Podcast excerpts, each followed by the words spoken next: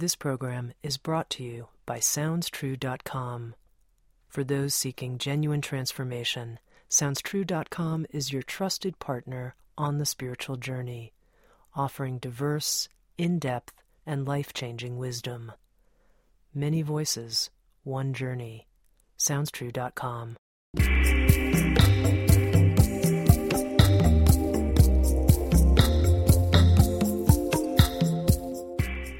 You're listening to Insights at the Edge. Today, my guest is Reverend Cynthia Bourgeault. Cynthia is the principal teacher and advisor to the Contemplative Society and a founding director of the Aspen Wisdom School. She is an Episcopal priest, a teacher of prayer, and a retreat and conference leader. She passionately promotes the practice of centering prayer and has worked closely with Father Thomas Keating, Bruno Barnhart, Richard Rohr, as well as many other contemplative teachers and masters within Christianity and other spiritual traditions. Cynthia is the author of The Wisdom Way of Knowing, Centering Prayer and Inner Awakening, and with Sounds True, a six session learning series on encountering the wisdom Jesus, as well as an audio program on singing the Psalms, how to chant in the contemplative Christian tradition. In this episode of Insights at the Edge, Cynthia and I spoke about kenosis, or self emptying, as the center point of Jesus' message, how we can understand Jesus' life as a sacrament, and how love lives beyond death. Here's my conversation with the very intelligent and brilliant Cynthia Bourgeault. In encountering the wisdom Jesus, you talk about Jesus as a recognition event. Can you tell me what you mean by that, a recognition event? Well, what I what I mean by that is that the uh, sort of the the biggest mistake that that Christianity makes is to approach him with 2020 hindsight. That since about the fourth century, we've we've approached him by what we believe about him, by creeds that are polished, that are that are uh, you know crammed into our heads, and so it gives us it gives us the sense that we know already, we know the story, but when the early people who were attracted by his message first heard him, they didn't have resources. They didn't have recourse to canons and creeds and proper things. And they had to decide for themselves by either recognizing something in them that corresponded with something they could see as true or not. And this is an interesting point because it's exactly the way we recognize teachers today. That it's something in your heart that has to, in the moment, say yay or nay to a an idea, a presence, a person before you. And what was your own recognition experience? How did that happen for you? What did you recognize? With Jesus? Yeah, with Jesus. Yeah. Well, it happened for it happened totally by accident when I when I uh went to what I thought was a Sunday morning concert at an Episcopal church and found myself in a communion line and I hadn't at this point a clue what communion was, and uh, I was just more afraid of the usher than I was of uh, of damnation by by taking the bread and the wine perhaps illegitimately. So I went up and uh, you know, copying the rest of the people in the reception line, uh, received my first uh, completely bootleg communion with no idea what was happening, and and on the way back to my pew, uh, I was like, oh, I get it I know this person. Uh, and it was very small and subtle, but it was a it was a very clear uh, understanding, and I, I give it some credibility because I was so totally ill informed or uninformed. I was totally a liturgical virgin at that point. So something from deep within that presence, um, engaged by presence. There's a there's a line in the one of the psalms that says, "One deep calls to another." And it was that kind of an experience. So, even though it was subtle, I'm curious if you could describe in more detail what it was that you felt. Well, it was just kind of an, oh, there you are. Uh, just a sort of a sense that I'd finally met something absolutely real and that it had, it had been the piece that had been uh, I'd been missing in my life for 20 years. I was 20 years old at the time. It's just like reality went clunk into a new level. And I was tremendously just, uh, you know, it wasn't like St. Paul on the road to Damascus or falling down or being slayed in the spirit. It was just an understanding that that whole level of reality was was true and intimate and perceivable. Now, in encountering the wisdom Jesus, you make this statement that everything about the path of Jesus and the practice of what he taught centers around kenosis or emptying oneself, self emptying. What is that? Yeah. Can you describe that?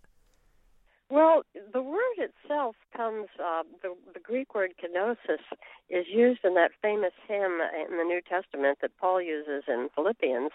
Uh, and from the context clues, it, it, it means very clearly non clinging. The, the, the text goes, uh, though his state was that of God, yet he did not deem equality with God something he cl- should cling to.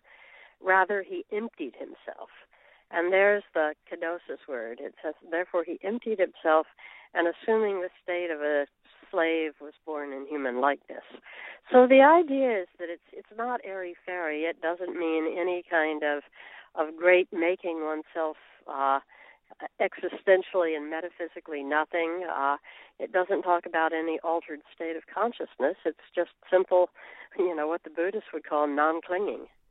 Now, how is this made real in your life, this act of self emptying? It cuts across the board. It begins in my practice of centering prayer, where the the meditational form that we use in centering prayer is simply the letting go of thoughts as they come. And for me, self emptying is or non clinging is really about letting go, loosening the grip, uh, loosening at the at the simplest level the grip that you have on a thought when you're meditating. So you you know the thought comes up, you let it go, and that's the method of centering prayer. So centering prayer is meditational form of kenosis. And then when you move into life, it simply is very much uh, recognizing when you're stuck in a position of insisting or clinging or identifying uh, or you know putting your your need or your will against a situation so that what you're doing is Im- imposing on the situation and resisting um, and simply a matter of letting go and and it doesn't even mean renouncing like pushing away it's much it's much closer to what the folks in AA call having it being willing to have it taken away so it it's going through life situationally with a non possessive attitude. Now, of course, this all sounds wonderful, and there are many instances where I can imagine just letting go as you're describing. But I'm curious, how do you work with situations where it seems like there's something that kind of has a hold of you more so than you're even holding on to it? Just doesn't seem like it wants to let go despite our best efforts. Well, I don't know. It's it's been a while since I've found such a situation. You know, I've been at this for a very very long time. That uh, uh, that you know whether it's a obsession or a compulsion or an addiction, there's always uh, you know it takes two to touch, and if you are able to release and and once again, it doesn't mean renouncing. It means recognizing from what, what really amounts to a witnessing place, but a witnessing that's not carried in the mind, but really carried deeper in the body and the heart. Uh, just seeing the thing go whirling by, and if there's no you there, uh, it can't really catch you. Now, in this teaching on kenosis, you make a link which I found extremely intriguing and filled me with ideas I'd never had before, which was an explanation of the Trinity within the Christian faith as yeah. an icon of self emptying love. And I'd love if you could just slowly here, Cynthia, be gentle with us, explain this for our listeners. Yeah. Well, you have to deconstruct the Trinity first because most people, if they've heard of it at all, they think about it as three points Father, Son, and Holy Spirit, and that it's used to explain in some way that nobody can really figure out how a man Jesus can also be a God, but uh, but not the same God as God, and not the same God as the Spirit. So all the emphasis is on trying to define the persons. But what the tradition has always said is that you got to think of the Trinity in movement. It talks about a flow of relationship, of love, and that these three persons are just the points in the direction that the love flows. So the the tradition has always said that the Father self empties, and it's the same word, kenosis, into Son, and Son self empties into Spirit, and self Spirit self empties into Father. So what you've got is kind of a great circle in which each one moves into the other by practicing this this letting go love. And so the the the tradition says that these constant things and I I always imagine kind of a paddle wheel on a Mississippi River steamer where one bucket sort of flows into another bucket, flows into another bucket, and that turns the paddle wheel, and that creates the energy. And the energy is about love. So, what the Trinity really does, when you're looking at it not like a frozen kind of theological mantra, but as a as a mandala of how love moves, it talks about how this great interpenetrating and creating love flows between the forms. You know, God is, you know, what you call pure uh pure formlessness and Jesus is like total human, total form, and spirit is somewhere in the energy. So it talks about love by this constant self-giving motion that you know I practice in my meditation, um, connects and interpenetrates and interconnects the realms. So it's a wonderful, wonderful dynamic uh, dynamic metaphor of form is emptiness, emptiness is form, caught in the act of creating form out of emptiness and emptiness out of form by applying the same self giving love. No, once again, because it helps my understanding, and because, to be honest with you, I've never really had a good, embodied, and rich appreciation of the Trinity, and it's something I'd really like. Can you describe how this movement, this dynamism, this paddle wheel of love works in you in some way that could make it more real for me? Well, I think that it it it could work. You you don't have to look any further than your own breathing. Uh, you draw in a breath and you draw out a breath, and uh, where does it come from? And uh, you know, we live all our lives slightly asymmetrical. Someone whacks us and we draw in a first breath, and then there's that final out breath at our death, and and another breath is not drawn in. And the great mystics and the Sufis and the teachers, and you know, and it doesn't even take it doesn't even take advanced mystical practice to just really see that you are constantly being breathed through, and that some life from some form and some place that is not of your biological making is constantly in your being, connecting you on all levels. And we're very, very aware of energetic reality. Uh, we we know of connections, uh, non-localized action of the heart. That I know that I can, without too much effort, just open my heart and be present to my grandkids in Hong Kong. Um, so love is always carrying us uh, and carrying me between various forms of solidity. You know, like my cat is here and I pat her. Uh, so that's love experienced in form. But where does my breath come from? And how does love from halfway across the planet um, be so real? So, you know, we're always in our life drawing our sub- subsistence, our sustenance, and giving back uh, the stuff of our life, our creativity, our will, our cre- our our energy, our commitment, uh, along a whole gamut of embodiment, uh, from very very physical and tangible and mechanical to much more non-localized. Um, and we've done it, you know, we've done it since the get-go, but we are only in recent centuries being able to talk about it uh, in in terms that aren't just kind of incomprehensibly mystical. And when you take something like the breathing process and you understand it in terms of the principle of the Father, the Son, and the Holy Ghost, can you make that explicit for me? Well, I would say that the names.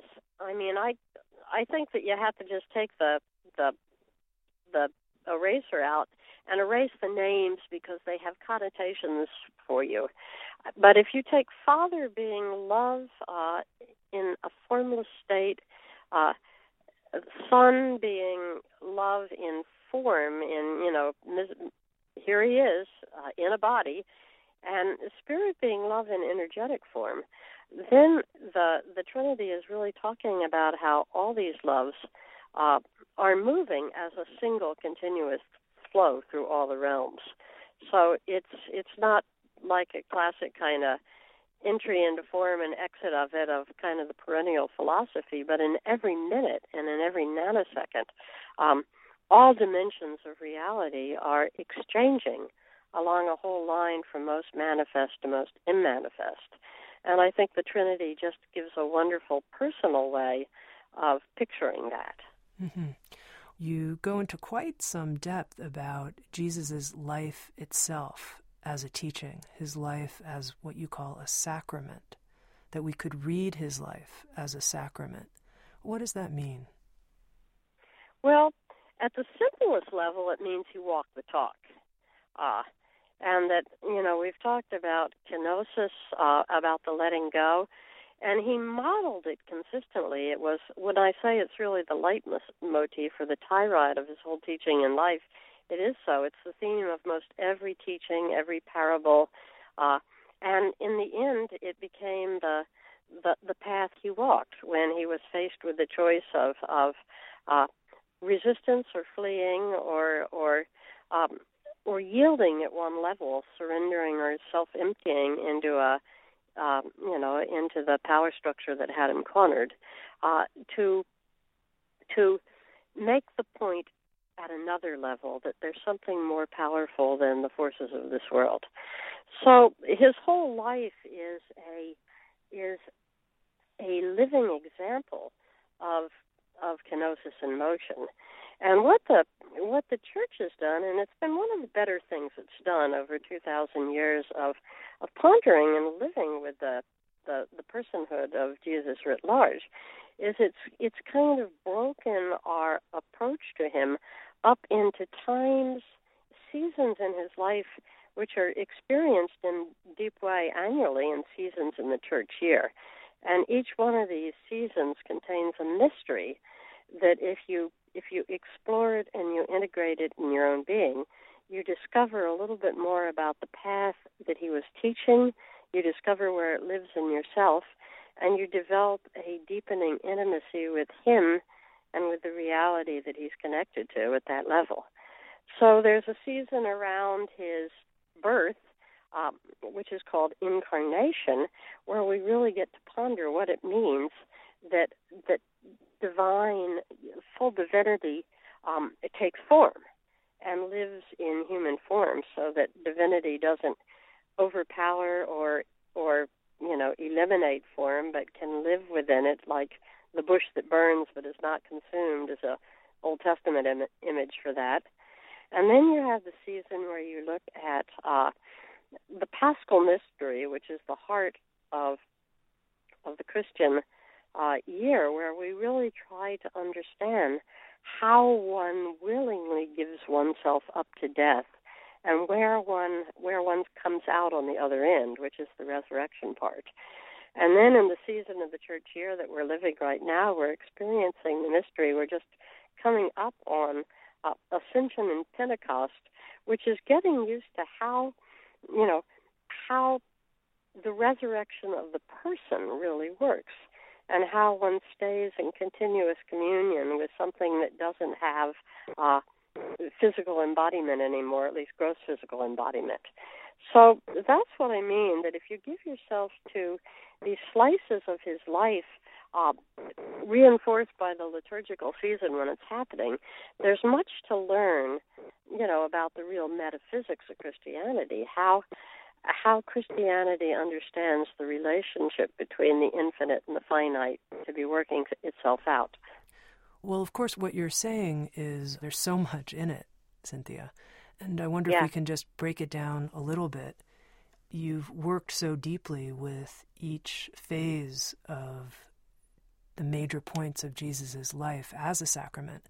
And starting with the incarnation, you talk about here this relationship between the infinite and the finite, about how difficult incarnation can be, how hard it can be for the infinitude to actually take a finite form. And I'm wondering if you could say some more about that. Yeah, yeah. I love what I love what Bernadette Roberts said at one point. You know that wonderful Christian mystic. She said, she said that crucifixion wasn't the problem. That's just divinity going back home. She says it was incarnation that was the bitch. But, uh, but yeah, it's it's very interesting that that Christianity. I think incarnation is its strong suit, but it by and large does the right things for the wrong reasons. It knows there's something very, very important about this. Uh, this the Word became flesh and dwelled among us, as it says in the prologue to the Gospel of John. But much of much of Christianity, and in, and in fact, most of the world religions that come from about that period in time, the whole axial religion phases, all have in common this idea that there's something really, really flawed with this dimension of form. You know, whether it's Maya or illusion or sin or exile, you know, pick your poison. But most of the most of the religions will set this world up as a basically a bad scene that you've got to get out of as fast as possible. You know, whether it's a finishing school or pay off your karma and run or realize its manifest illusoriness or what. Uh, there's very few cultures, except for ab- Aboriginal cultures that that see anything of real beauty and dignity and seriousness here.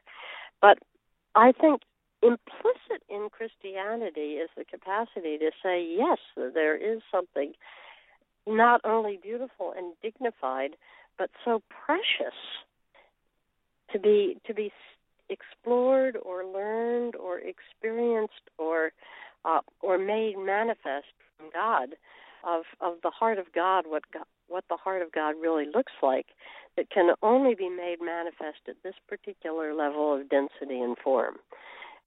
Because it is so hard, um, Jesus comes to accompany us um, and to not only to point the way, but in a very deep way to line the way, so that we don't collapse these conditions into a kind of uh, unitive, shadowless, undifferentiated oneness, because there's something very, very deep and very, very precious about the quality of love that is manifest in the brokenness of this sphere. Mm-hmm.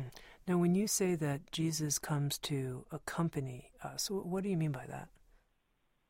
Well, because um, the we might give up hope otherwise that it it seems like that if you live genuinely in this in this life, you have your heart broken, uh, and that if you protect your heart, you don't live genuous, genuinely, and and I think that what he shows us with his deep conviction and his his lived experience that that love and true personhood uh, is greater than death.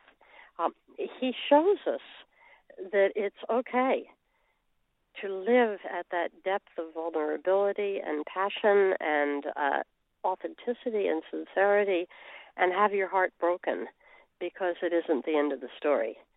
And that, you know, as I experienced myself when I was, you know, when I had my accidental communion back there when I was 20, is that it's not just a it's not just a demonstration. He doesn't come to be a, you know, to be an Einstein for us to applaud the quality of the love that takes up the gap between the outer edge of what we can do as human beings and what's there to meet to meet us isn't somehow a band that's covered by him that that he's there uh, in a deep and steadfast way uh, when with one's uh, with one's heart broken or crushed, and yet one's spirit yearning, one reaches out, one meets an infinite tenderness that that in Christianity we we identify as the the living Christ.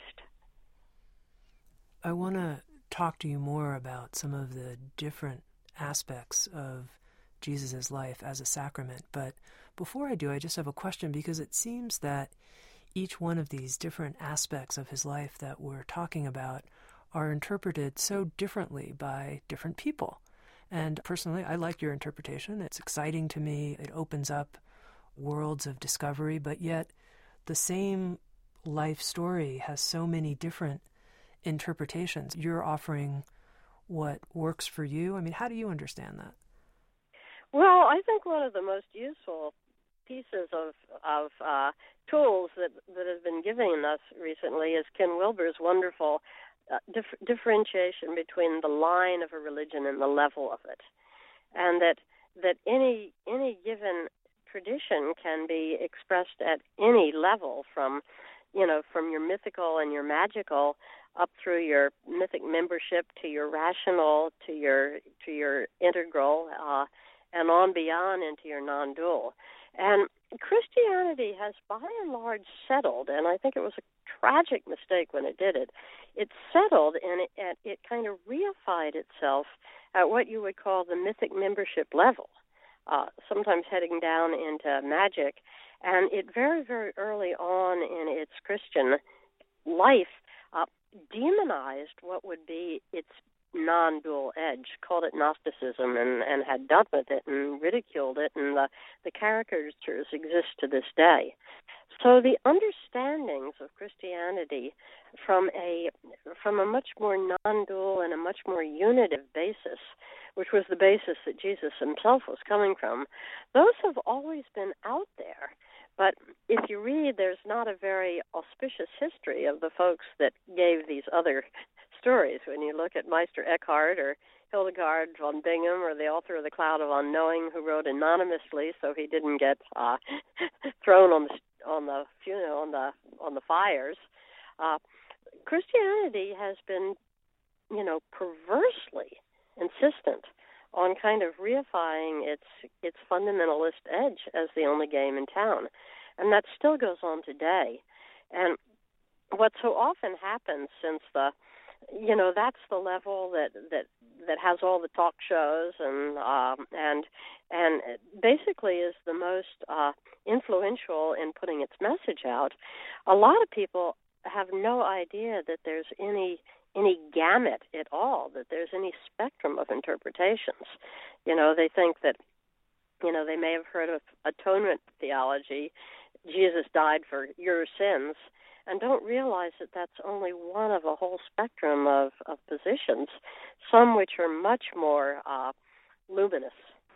And so, some of the work that I've been trying to do is to uh, is to network and uh, just kind of get the word out uh, that there are that there are other positions, and I'm I'm not making them up out of out of thin air. I've got, you know, I do have my own sort of visionary side. I don't deny it, but that the stuff that I I'm coming up with is I'm just putting new spins on stuff that's actually been in the tradition from the from the from the first century, from the third, right through the mystical tradition, but people are just not aware it's there.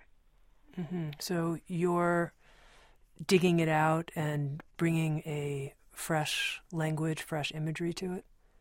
Yeah, exactly, exactly. Uh, that you know that one of the great the great books uh, called The Roots of Christian Mysticism by an Eastern Orthodox writer Olivier Clément. He says his problem his his issue is not to justify Christianity, but to make it known in the first place, because so many people are just dealing with caricatures that they they don't understand and they don't have any access to the places where the great living transformational and mystical texts are actually there hidden right in plain sight mm-hmm. well in that spirit making it known we'll go back to jesus' life itself as a teaching what for you has been the most important lessons from Jesus' betrayal and his execution on the cross? Well, for me, the the lesson has to do with the voluntary nature of it, and that the the the understanding that uh, that for most of us, the survival instinct is so strong in us, the and that finally defines the limit of our being. That we can be magnanimous, we can be friendly, we can be very, very spiritual until our own ass is on the line, and then bang, it's you know backtrack fast. And what what is constantly reassuring to me is the is the realization that when you go through that and you don't take that as the bottom line and you don't uh, deter from love because of your scare for your own life, that that continuance exists because love becomes the the stronger principle. Uh, I saw that once again in my own teacher and his death, and I've seen it in the and of course in all the great ones. But it's the it's the reminder that that that this kenotic path is not a luxury you you apply during the time in your life when you're trying to be spiritual, but is really is really the uh, the attitude of of soul and body that takes you through the things that most terrify you. Now, you made a sort of interesting little aside there that I want to follow up on when you said, I saw that in my own teacher and his death. Can you tell us a little bit about that? Yeah, well, just a little. That he was, um, he knew there was nothing, there was nothing, you know, that was formally diagnosed, but we both knew for the last three months of his life that he was at the, he was coming down to an end, and he, he didn't resist. Um, he continued to work teaching me. Um, he he said that he wanted to, as he put it, share in the sufferings of Christ. Uh, that in the in the voluntary giving back of what's been given to you, um, there's a luminosity that that that certainly radiates back in yourself, but is of benefit to the whole planet. And it was just so gorgeous to him that there was no way that he could shrink from uh, the consummation of it in his own life. Now, being you know nailed up to a cross doesn't sound very voluntary to me. What was the the voluntary part here that you're emphasizing? Well, the voluntary part was not to get the hell out of town two days before. Uh, you know, there would have been there would have been plenty of opportunity to uh, to resist, to coerce, to to strike deals, uh, to to betray in any sort of ways. But the, the tradition has made clear that the whole part of it, which takes place classically in the scriptures in the Garden of Gethsemane, where he has a good long meditation and wrestle with the Father, and he says, Father, if it be thy will, let this cup pass from me. But not my will, but thine be done, is how the text reads. So the the the tradition has always held that he agreed to this, that there was nothing taken that caught him unawares or took him unwillingly, that he understood in a deep way that this this was in a sense what he'd come for, because without the ability and without the capacity to to uh, to give himself back in this way, that everything he would be teaching would be just fair weather Christianity. Now, I'm curious once again in your own life, have you ever found yourself at that type of crossroads where you felt that you had to overcome a survival instinct that was maybe at play and choose love? Something dramatic, something interesting. Well, I'm, I remember it. Then not in not in huge ways, but I think the I think the decision to leave Colorado and to go to a a very very um, uh, sketchy and high risk, uh, you know, seat of your pants teaching job in in British Columbia was was that kind of an example where every part of me wanted to stay with my familiar ground and uh, the place where my teacher had been and my Uh, but there was a knowing that if I did that, that you know, it was essentially, you know, insistence. It was aborting my whole capacity to move deeper into love, and that I had to let go and trust it. And I did, and my life changed. That's interesting when you say move deeper into love. Somehow, going to British Columbia, you knew included that. Tell me about that. Well, it, I I knew that. Well, moving deeper into love is simply the opposite of resisting. So it's not like there was there was something out there that was calling me uh, that I I could go running towards and say, "This is my life. This is my passion. I'm coming towards you." It it had a very sort of gray and foggy quality, like setting out on your boat when you can't see across the harbor. So, but the the opposite of resistance is love. Yeah, yeah. Okay, so now moving into the next phase of Jesus' life as a sacrament, the resurrection. How is that meaningful to you? In what language? Well, not in the language that that the church has settled on. It was about the third century the church decided that the resurrection meant the resurrection of the body that a fully enfleshed Jesus got up out of the grave and walked about. But the earlier church really hedged its bets on that. What they believed in absolutely was the resurrection of the person. They knew absolutely that Jesus that they'd given up for dead was alive, vital, present, and intimately with them. And the they spoke of different forms in which he manifested his presence. For some, it was like in the in the story in Thomas, you know, a, a kind of pretty fully in flesh body. But he also sometimes he just had a visual appearance, like for Mary Magdalene, and sometimes there was no real appearance at all. There was just a certainty that he was there, such as for the beloved disciple in the witnessing the empty tomb. So the and St. Paul talks very, very um, with with no hesitation whatsoever about the resurrection body.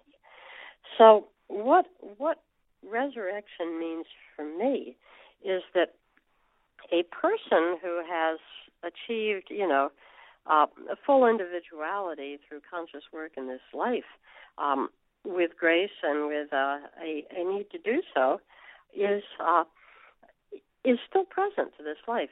They don't disappear. They don't dematerialize. They don't go away or become moribund or in cold storage like some of our images have. But there is a a vibrant reality of life which continues beyond what looks like the end at this level and that as we begin to live out of that vibrant reality, you know, my teacher said to me, you know, shortly before he died, he says, you have to find that which in you, which already lives beyond death, and start to live out of it now, because that's the only way you can live a life on this earth. And he's so right. Uh, but the the resurrection for me is about that, is the absolute triumph of the fact that personhood truly realized trumps um, death and trumps physical dissolution and decay. How do you experience Jesus' presence? I know it's a personal question. You seem to be rolling with my personal questions. I really appreciate that. Well, I mean, the, by the, you know, there's a warm, tender band of presence.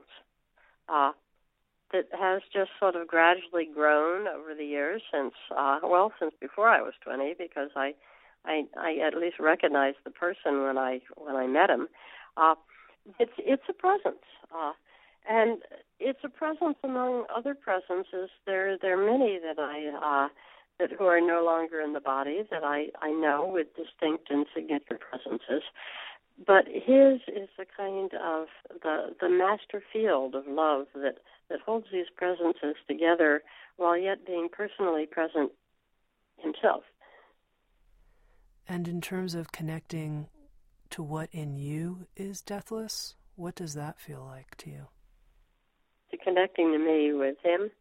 No, I'll ask well, it again. And in terms of just you connecting, you know, you mentioned that your teacher said to you, we need to find mm-hmm. what in ourself is beyond yeah. death. What does that feel like in you? what is beyond death in you? Well, it's it's it's not substantially different from what any number of teachers would talk about as present moment awareness. Uh, is a sense of a you know a kind of infinite depth dimension flowing through the the river of time, which connects, uh, which gives things a vibrancy. Um, all you can say, I, I can't say anything other than just a depth dimension to the now. Now, as part of the series Encountering the Wisdom Jesus, you also talk about various practices. You talk about centering prayer and Lectio Divina and some other practices that people may be familiar with. And you offer something that I'd never heard before, which is something called the welcoming practice. And I wonder if you can share with us what that is.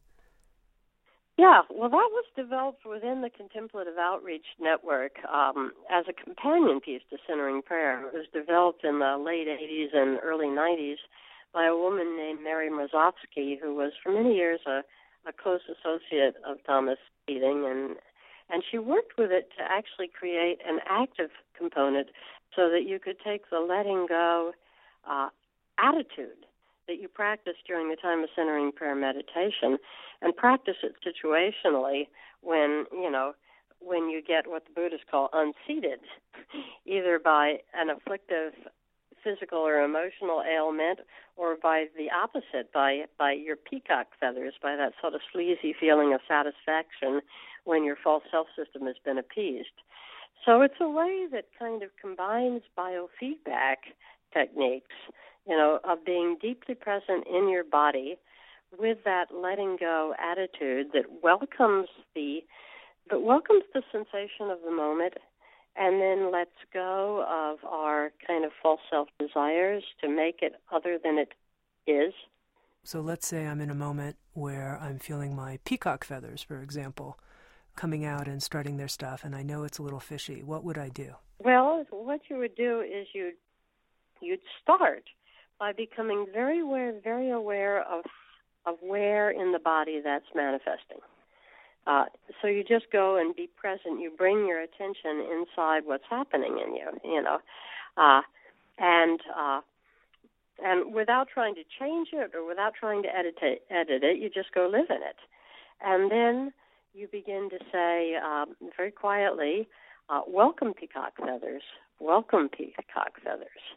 And the whole idea, a lot of people people think that's uh, that's crazy that why would you you know why would you welcome something you're trying to get rid of that you see as a problem but what this is really doing is that you're backing into witnessing consciousness when you do this and what you're saying is that what lives with you as sensation in this moment you as conscious witness can wrap yourself around so that's what the welcoming does it it restores the broken uh, the it, it restores the the wholeness of what was a broken field when your when your emotional reactivity got out of control. And then when it begins to calm down, you go back and forth between being aware of where you are as sensation in your body and just the light naming welcoming. Then you begin to say a uh, I let go. Uh, and you can either do I let go this peacock feather but Mary Mrozowski liked to do a litany that I think is really neat once you know what it's all about. She always, whether it was a physical or an emotional thing, and whether it was pain or whether it was peacock feathers, she always said, I let go my desire for security and survival. I let go my desire for power and control. I let my go my desire for affection and esteem. I let go my desire to change the situation. And that names uh, what Thomas Keating has called the, the energy centers that run the false self system. So she said she liked to use every everything that came on her plate as a opportunity to send the false self a strong message that these needs that that lead us around in our life like uh, like a chain in our nose um, were, are not um, are not really uh, compatible with human freedom. And as you mentioned, in our survival instincts that are biologically wired, we're actually letting go of some of our biological drives here. We're moving up in a sense, yes? Yeah, yeah, yeah. Consciousness is a wonderful evolutionary principle. Finally, moving into the end of our conversation, one of the other practices that you mention is chanting the Psalms, singing the Psalms. You've done quite a bit of work with singing the Psalms, creating a book and a program with Sounds True on how to chant in the Christian contemplative yeah. tradition. Can you say a little bit about this, how you were introduced to singing the Psalms? Well, I got introduced to it by going to monasteries. Uh, and uh, when I first went to my favorite monasteries at St. Benedict's and uh, in Snowmass and then out to Big Sur at New Camaldoli, uh, it's classic monastic practice and it's been in the tradition from time immemorial, and uh, and it's chanted. Uh, this is really, I I believe, you know, to talk about it not theologically but just descriptively, it's the Christian yoga.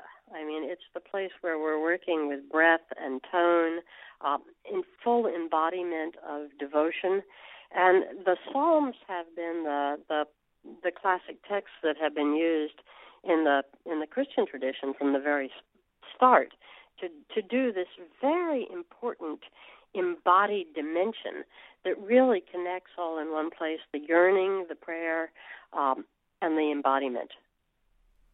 Now, singing, of course, obviously has some level of embodiment, but to compare it to yoga, I mean, where you're moving in different postures, what gives it that real physicality? Well, it's the yoga of the breath, and uh, and you know, basically all the spiritual traditions work with breath, and particularly when you look at what was the classic work in with Gregorian chant, which for more than a thousand years was the way the psalmody was sung in the monastic career, you're working with very, very um, extended out breaths. So you're you're working with essentially um, intentional, artificial breathing patterns that that have extended out breaths, um, and the amount of work that has to be done, there's also a whole science of placing the sounds uh, correctly in the chest and in the throat and in the in the vocal cavities, so that your whole body becomes a vibrant, resonating uh, chamber for divine, you know, for the divine sacred words. So the asanas may not be outward, but they certainly are are good work for the subtle energy centers. And do you do this just as part of your practice? You'll chant a psalm, sing a psalm by yourself? Oh, yeah. As soon as we finish our conversation, that's what I'll do next. Would you be willing, as part of our conversation, to sing a brief piece of a psalm? Well, let's see what's up to bat tonight. Uh, you know, well, I'll maybe yeah, I'd be I'd be okay to I'd be I'd be okay to do that if you'd like. I if would. You'd like me to? I would. Uh, and once again you'll you'll be able to see that that being an operatic star is not a requirement. Uh, so I'm gonna I'm gonna chant you a, a little bit of the psalm actually for uh, for Friday evening uh, because it's a lovely psalm and it goes like this. Psalm 138. I thank you, Lord, with all my heart. You have heard the words of my mouth. In the presence of the angels, I will bless you. I will adore before your holy temple. I thank you for your faithfulness and love, which excel all we ever knew of you. On the day I called, you answered. You increase the strength of my soul. All earth's kings shall thank you when they hear the words of your mouth. They shall sing of the Lord's ways. How great is the glory of the Lord. The Lord is high, yet he looks on the lowly and the haughty he knows from afar. Though I walk in the midst of affliction, you give me life and frustrate my foes. You stretch out your hand and save me. Your hand will do all things for me. Your love, O oh Lord, is eternal. Discard not the work of your hands. So there you have it. What a beautiful psalm. And it reminds me of your point about discovering through Christianity the relationship of our finiteness with the infinite. Yeah, oh yeah. Well, of course these images and and uh and the Christians have have never, you know, they've they've they've dickered with, you know, it's either Jewish text or the Christian text, and and it's still, you know, hotly contested. But uh, but the the sense that these were the the the poetry, the songs of the soul that Jesus himself grew up singing, has just been so powerful that uh, that it has been the epicenter of the Christian monastic devotional practice. And then, Cynthia, just one final question. Our program's called Insights at the Edge. And I'm always curious what people's current edge is. Meaning, what might be for you something that you would consider a growing edge or an edge of discovery for you that you're particularly interested in? Well, I'm, um, you know, I'm, I'm looking at the relationship between the you know we've had this since time immemorial the the demonizing of the ego. The ego is bad. We've got to get into unitive consciousness. And the realization that the increasing realization that this is not just the development of the mind but it really requires a whole new structure of consciousness grounded in the heart. Uh, and that there have been typologies coming out of the Sufi and early Christian tradition that talk about this that are being very strongly confirmed by modern uh, neuroscience. So I'm really interested in in that, taking a look at what is attention of the heart, and and is there a inherently Western understanding of what enlightenment looks like through the structures of the heart. So that's an edge for me. Uh, and I'm also really interested in continuing to pursue um, the the gospel traditions of early France and the whole Magdalenic tradition there, which I think has great wisdom to bring back to our Christianity, which so early on got so hopelessly confused about human relationship uh, and human intimacy. So that's been an edge I'm working on too. Wonderful. I've been speaking with Reverend Cynthia Bourgeault. very generous conversation. Thank you for giving so much of yourself to the conversation. She's the creator of a six session Sounds True learning program called Encountering the Wisdom Jesus, Quickening the Kingdom of Heaven Within, as well as a CD series called Singing the Psalms How to Chant in the Christian Contemplative Tradition. Cynthia, maybe just some final good words, a blessing if you would be, once again, I ask so much, but I can't help myself, for our listeners who have tuned in today. Yeah, well, may all you who have tuned in be blessed. Uh, remember that the eye with which you seek God is the eye with which God is seeking you. So even before you start, you're found. Cynthia Bourgeault, SoundsTrue.com, many voices, one journey. Thanks for listening.